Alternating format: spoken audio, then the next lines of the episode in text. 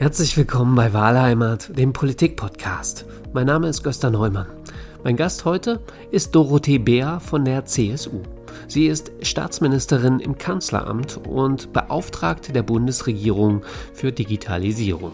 Und jetzt Mitglied im Zukunftsteam von Armin Laschet.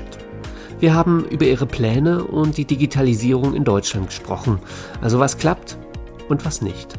Bei dem Interview war sie gerade unterwegs, also nicht wundern, das Rauschen im Hintergrund ist ihr Auto. Und ein bisschen ironisch, die Verbindung hat nicht immer gehalten, sodass wir mal neu ansetzen mussten.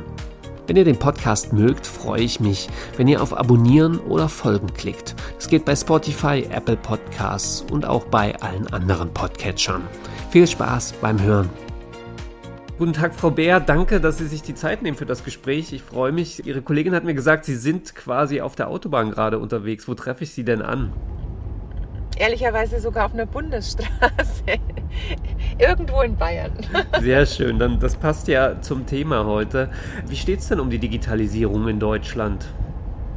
Na, das ist natürlich eine sehr breite Frage, weil es ja sehr unterschiedlich ist, je nachdem, was jemand darunter versteht. Also für die einen ist Digitalisierung ausschließlich der Breitbandausbau oder der Mobilfunk. Für andere ist es dann eher die Bereiche KI, Deep Tech oder digitale Bildung. Also es ist sehr weit, sehr breit und wir sind sehr unterschiedlich aufgestellt. Auf der einen Seite haben wir natürlich gerade ähm, in der Forschung an unseren Universitäten wirklich Spitzenforschung, ob das bei der künstlichen Intelligenz ist, beim Quantencomputing, beim Detecting von Deepfakes, das sind wir herausragend. Wir sind in Bereichen wie der Sensorik, ähm, an der Spitze der Welt, weil in über der Hälfte aller Autos auch deutsche Sensorik verbaut wird. Wir sind, was die Patente beim autonomen Fahren betrifft, hervorragend aufgestellt. Da sind wir auch an der Weltspitze. Wenn man allerdings so in die Alltagsdigitalisierung reingeht, da ist schon noch Aufholbedarf. Also ich arbeite jetzt auch schon seit einigen Jahren sehr intensiv, fast täglich im Bereich der Digitalisierung in unserer Verwaltung.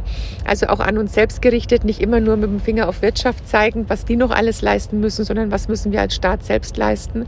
Und da ist tatsächlich noch Luft nach oben, auch wenn wir da in den letzten drei Jahren wahnsinnig viele Fortschritte gemacht haben. Woran denken Sie, liegt das denn, dass es da noch solche Schwierigkeiten gibt in der Verwaltung? Naja, also es liegt natürlich daran, dass unsere Verwaltung in Deutschland ja theoretisch wirklich auch gut funktioniert, weil wir das jahrzehntelang eingeübt haben. Ähm, wir haben ja gut funktionierende Büros in den Gemeindeverwaltungen auf Kreisebene, aber auch auf Landes- und Bundesebene. Aber dann komplett alles nur digital zu gestalten, ist halt für einige auch, ähm, sage ich mal, ein Hirntransfer, der dann auch stattfinden muss, dass man das auch möchte an der einen oder anderen Stelle.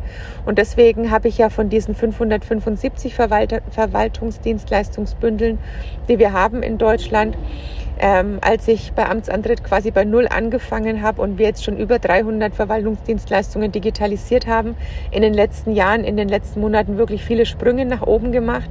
Aber es müssen natürlich alle noch bis Ende nächsten Jahres auch in die Fläche kommen, weil wir das laut OZG, laut Onlinezugangsgesetz ja auch so festgelegt haben. Aber ich war zum Beispiel letzte Woche in Leer in Niedersachsen und habe da auch mit großem Werf über Verwaltungsdigitalisierung gesprochen. Und die amtierende Bürgermeisterin, die da jetzt seit ein paar Jahren im Amt ist, hat auch zu mir gesagt, ja, ich, sie ist mir sehr dankbar, aber alleine in ihrer Verwaltung durchzusetzen, dass es eine E-Akte gibt, dass ihr nicht alles ausgedruckt wird, da stößt sie immer noch an ihre Grenzen. Also es liegt natürlich nicht an der Technik, weil die ist vorhanden, also alles mit E-Akte funktioniert, man kann sogar digitale Post-its drauf machen, aber diese Bereitschaft dann dem einen oder anderen zu erklären, der seit 20, 30, 40 Jahren anders gemacht hat, dass man sich jetzt vielleicht dann doch mal umstellt, ist manchmal noch eine große Herausforderung. Denken Sie, das ist eine Altersfrage, dass, dass sich das Problem, sage ich mal so, in zehn Jahren von selber löst, wenn eine andere Generation nachkommt? Nein, das würde sich ja nur lösen, wenn die auch schon gleich anders einsteigen, wenn sie in der Verwaltung einsteigen. Also ich würde es nie so aufs Alter grundsätzlich schieben, auf das Alter, was im Pass steht, weil ich habe auch im Bundestag Kollegen, die mit 60, 70 noch total fit sind und auch immer was Neues lernen wollen. und manche sind mit 30 schon ähm, vom Alter her eher vergreist. Es ist äh, nicht eine Frage des biologischen, eher eine Frage des geistigen Alters und der geistigen Flexibilität und auch der Lust auf Neues. Okay, Sie haben es schon so ein bisschen angedeutet, weil die großen Unternehmen, die sind ja in der Digitalisierung eigentlich schon gut aufgestellt. Die viele kleinere hadern noch, das sagen so manche Studien. Wie denken Sie, können Sie auch die kleineren Unternehmen dafür begeistern? Na, es ist halt immer eine Frage, ob man auch plausibel machen kann, in Anführungszeichen, ob es einem was bringt. Also wenn ich sage, ja, nutzt doch mal eure Daten und dann sagen die, ja, was kann ich denn mit meinen Daten machen? Dann sage ich, ja, ich habe zum Beispiel neulich einen Skihersteller kennengelernt und die haben tatsächlich früher immer brav ein halbes Jahr Saison gehabt und ihre Skier verkauft, bis sie gemerkt haben, Mensch, sie haben plötzlich dieses Internet genutzt und haben ihre Daten ganz anders aufgestellt und haben gemerkt, dass es ja vielleicht in der anderen Hälfte des Jahres auch in anderen Ländern vielleicht antizyklisch Schnee gibt oder ja. Wintersport gibt oder es noch auf Skateboards und andere Freizeitmöglichkeiten ausgeweitet werden kann. Und plötzlich ist der Radius nicht mehr der Radius des Heimatorts, in dem sich das Unternehmen befindet, sondern der Radius ist die ganze Welt. Und aufgrund der Datenanalysen haben sie halt festgestellt, dass eigentlich ganzjährig auch bei ihnen Saison sein kann, wenn man es klug anstellt. Und das sind dann so die Erfolgserlebnisse, wo man merkt, jawohl, das bringt einem dann eben doch was, auch Daten positiv zu nutzen, um auch neue Geschäftsfelder wieder zu erschließen. Jetzt ist es ja so, Sie sind Staatsministerin für Digitales. Das ist nochmal ein Unterschied, als wenn Sie sozusagen nur Ministerin vom Titel wären. Es gibt ja kein Digitalministerium in Deutschland. Ist das für Sie ein Vorteil oder ein Nachteil? Weil Sie haben ja auch gesagt, dadurch, dass Sie interdisziplinär arbeiten, ist man überall so ein bisschen unterwegs. Naja, sowohl als auch. Also ein ganz großer Vorteil ist natürlich, ähm, Digitalisierung auch aus dem Kanzleramt raus steuern zu können, weil natürlich das Kanzleramt nochmal für Besprechungen, für die Möglichkeit, Häuser zusammenzuholen, ein etwas neutralerer Boden ist. Ähm, weil Sie können es sicher nachvollziehen in der Politik, leider Gottes, wie überall anders auch. Es steht und fällt halt viel mit Menschen und wo Menschen sind Menschels. Und dann gibt es eben auch Befindlichkeiten. Und wenn ich jetzt unterschiedliche Häuser einlade, dann kommen natürlich ins Kanzleramt alle Häuser leichteren Herzens, als wenn ein Ministerium die Nachbarministerien einlädt. Es ist leider so. Kann man sagen, ja, so darf es doch nicht sein. Ja, das mag sein, aber Politik beginnt natürlich immer mit dem Betrachten der Wirklichkeit auch. Also das ist schon ein Vorteil und das ist natürlich auch, was Gesprächspartner, auch internationale betrifft, auch ein Vorteil, weil ins Kanzleramt kommt jeder. Zumindest vor Corona. ähm, aber natürlich ist es ein Nachteil dahingehend, weil das Kanzleramt, wie der Name schon sagt, ein Amt ist und sowohl was Gesetzgebungskompetenzen beziehungsweise Vorbereitung ähm, als auch was eigenes Budget betrifft, natürlich nicht wie ein Ministerium funktioniert. Ich habe ja vorher selber vier Jahre in einem Ministerium gearbeitet. Das ist schon ein ganz großer Unterschied, weil die Ministerien wesentlich operativer unterwegs sind. Zeitgleich muss ich aber auch noch sagen, eine zentrale Steuerung, und das gilt nicht nur für die digitalen Themen, das gilt für alle Themen, ist natürlich aus dem Kanzleramt raus immer unerlässlich. Ich stelle mir das dann eigentlich ganz komfortabel für Sie vor, wenn Sie sozusagen immer diese Kanzleramtskarte spielen können. Aber natürlich das Budget haben Sie angesprochen, das dann geringer ist. Wie denken Sie, weil Sie im Kanzleramt ansässig sind, äh, ist es auch ja, ein Punkt, der sozusagen Angela Merkel besonders wichtig ist, weswegen Sie dort sind? Genau, ich bin ja auch direkt auf sie vereidigt und das war ja auch ganz wichtig und zumindest vor Corona war auch ihr ganz großes Credo, öffnen Sie dieses Haus und holen Sie alle rein, was ich auch fleißig gemacht habe, bis wir dann keinen Besuchsverkehr mehr haben durften. Also da waren dann die unterschiedlichen Gruppen, ob das Jugendliche waren, ob das Startups waren, ob ich da meinen Innovation Council gegründet und habe hosten können. Mhm. Aber auch natürlich Fragestellungen, wie die ganze Gaming-Industrie dann ins, ins Haus rein kann. Das waren natürlich schon ganz große Vorteile, weil dann merkt man eben auch, dass die Themen nochmal ein ganz anderes Gewicht bekommen haben. Und Angela Merkel ja. hat nicht nur, aber ganz besonders in dieser Legislaturperiode auf diese Themen immer ganz großen Wert gelegt. Sie haben das Stichwort Corona schon zweimal jetzt genannt. Corona hat uns ja allen quasi gezeigt, wie schwierig es um die Digitalisierung steht. Stichwort die Faxgeräte in den Gesundheitsämtern, was man immer sehr oft gehört hat. Denken Sie jetzt, ich sag mal, nach Corona oder jetzt in dieser Corona-Endphase, obwohl ich das jetzt auch nicht so mich da festlegen würde, dass sich das nochmal einen Schwung gegeben hat, Ihnen und Ihrer Aufgabe? Ja, definitiv. Also keiner hat sich's gewünscht. Jeder hätte gehofft, dass wir von der Pandemie verschont bleiben. Aber hat natürlich meinen Themen nochmal einen ganz anderen Auftrieb gegeben. Ganz, ganz wichtig. Corona hat da mehr für die Digitalisierung getan, als es wahrscheinlich der Papst oder der Bundestrainer oder irgendein Bundesminister hätten hinbekommen können. Und ich, deswegen, ich verstehe auch diese ganzen Rufe immer nicht nach einem, ah, wir wollen wieder ein Vor-Corona. Nee, ich will überhaupt kein Vor-Corona. Ich will, dass wir das Beste auch aus Corona mitnehmen, lernen ähm, und besser werden und uns nicht mit weniger zufrieden geben und auch nicht mit diesen ganzen Besitzstandswahrern, Unkenrufern die dann auch die Leute kirre gemacht haben und irgendwelche äh, Bücher verfasst haben unter dem Stichwort digitale Demenz und ähnliches und den Leuten einfach nur Angst gemacht haben, sondern wir haben ja jetzt auch gemerkt, wie niederschwellig die Einstiege waren. Vor ein paar Jahren gab es ja mal das Unwort des Jahres, das hieß, irgendwas ist alternativlos. Ja. Aber jetzt war es ja wirklich alternativlos, wenn man in Kontakt bleiben wollte dass man digital in Kontakt bleiben wollte. Und es hieß ja immer, ja, Social Distancing, Social Distancing, das ist natürlich Quatsch. Es ging ja rein um ein Physical Distancing. Das Social Distancing ist ja genau das Gegenteil der Fall gewesen. Wir wollten ja sozial nebeneinander äh, bestehen bleiben, uns treffen können, uns sehen können. Und das ging natürlich nur durch digitale Endgeräte. Sie sind ja im Digitalen schon länger unterwegs. Jetzt nicht erst seitdem Sie im Kanzleramt als Staatsministerin sind, Sie, sondern Sie haben das schon immer in Ihrer politischen Karriere äh, mit involviert gehabt. Lassen Sie uns noch mal ein bisschen weiter vorne anfangen. Was hat Sie denn damals bewogen, in die Politik zu gehen?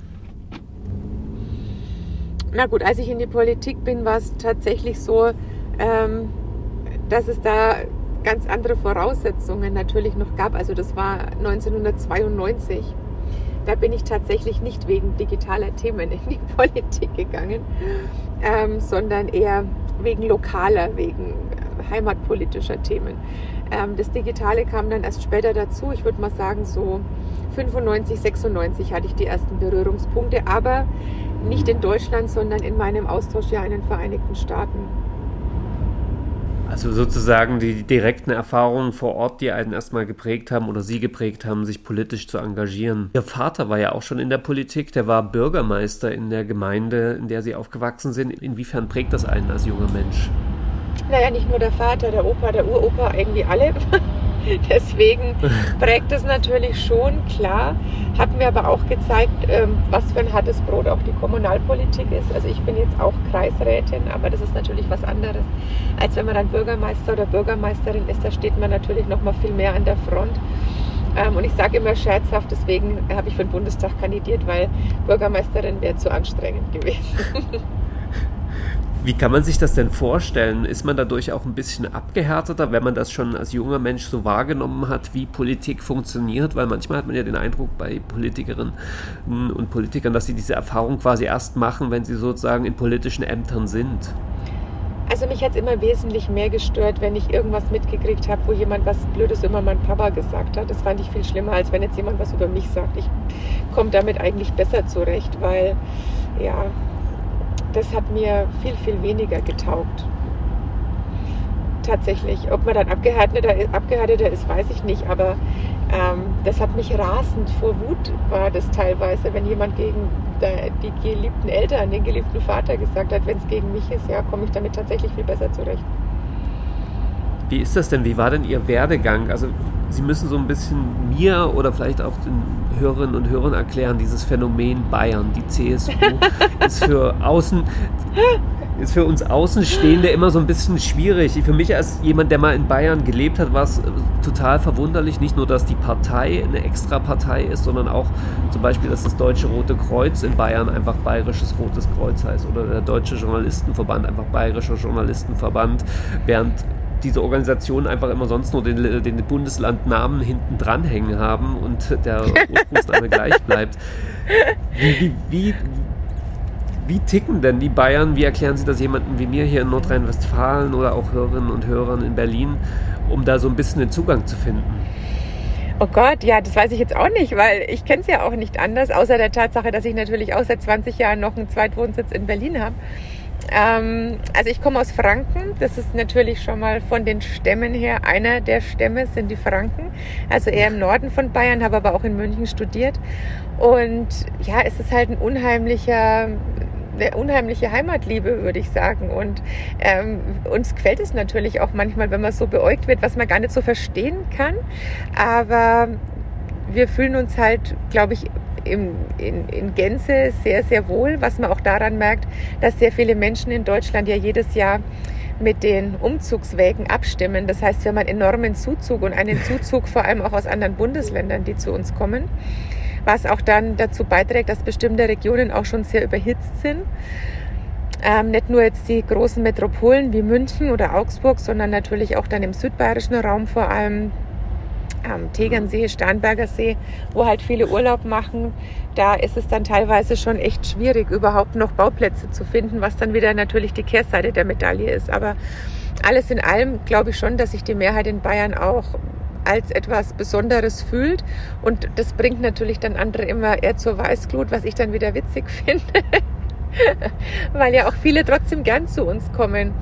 Aber am, am schlimmsten wird es dann noch, wenn dann so zusammenkommt wie bei mir, wenn man dann auch noch Hardcore-Fan des FC Bayern ist, dann ist für manche komplett aus in der Akzeptanz und im Verständnis.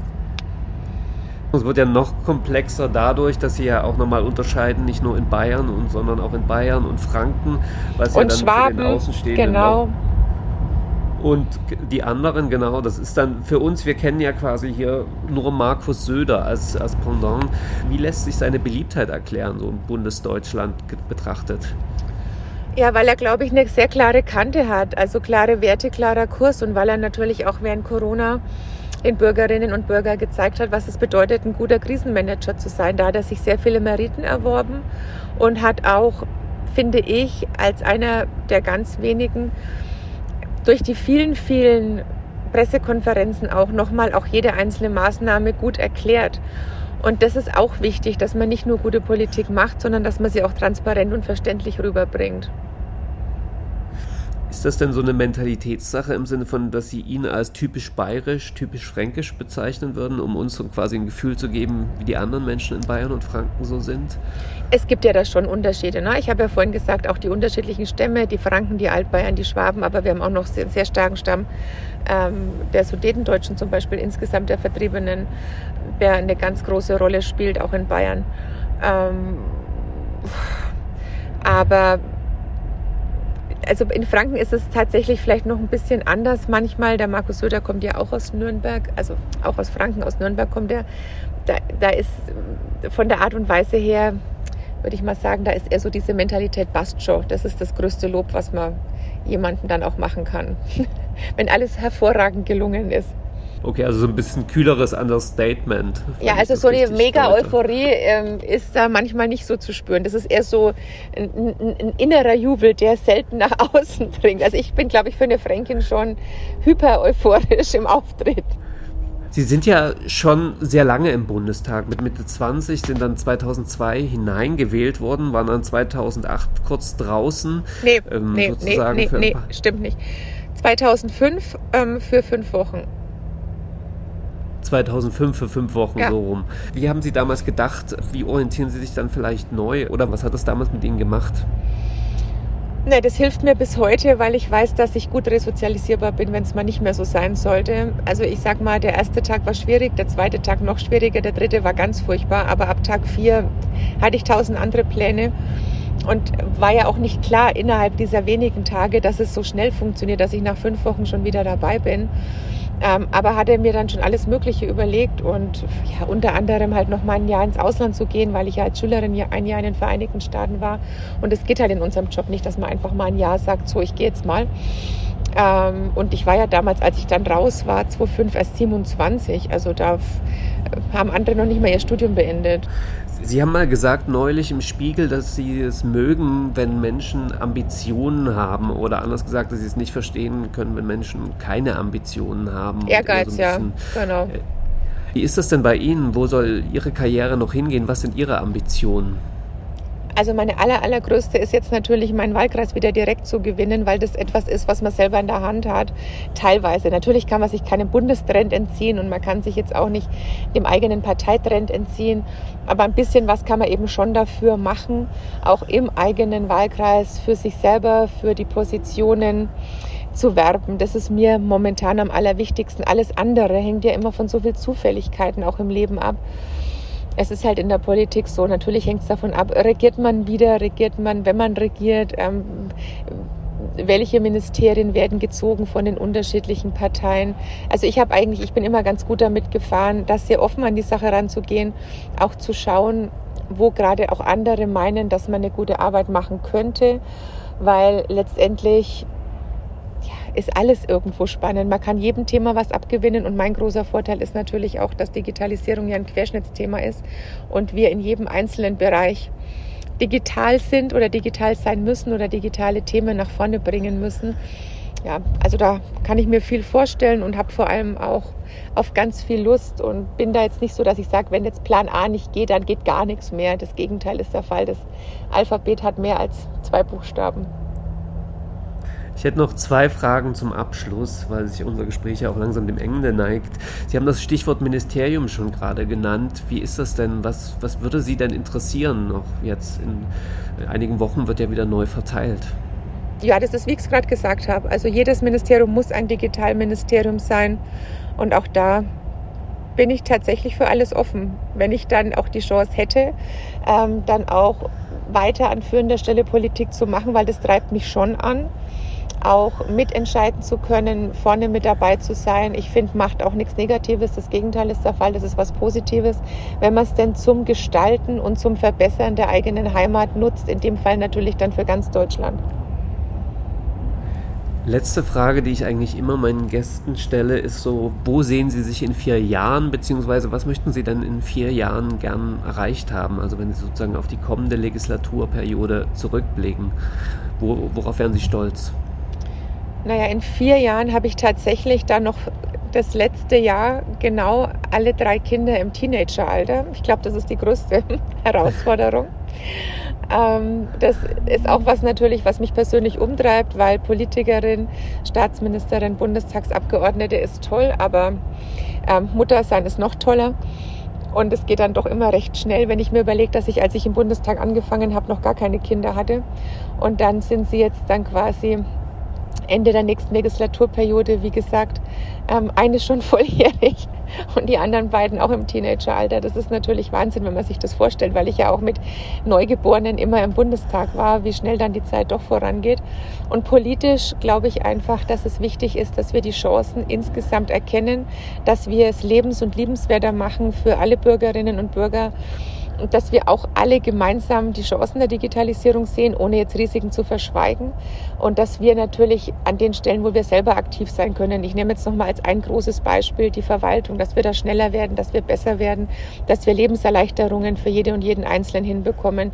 Ähm, und dass es dann, wenn Sie fragen, was das größte Ziel wäre, ja, dass dann die Bürgerinnen und Bürger in vier Jahren sagen, es ist viel einfacher, mir den Führerschein digital zu holen, mir meine Geburtsurkunde auf Englisch per Mausklick zu besorgen, es geht schneller und besser, als zum Beispiel irgendwo im Netz Schuhe zu bestellen.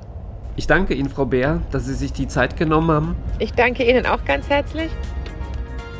Danke fürs Zuhören. Wenn euch die Folge gefällt, könnt ihr den Podcast in eurer App bewerten oder klickt auf Abonnieren. Dann seht ihr, wenn neue Folgen rauskommen, denn wir machen erstmal eine kleine Urlaubspause und hören uns dann nach der Wahl wieder. Also, bis dahin.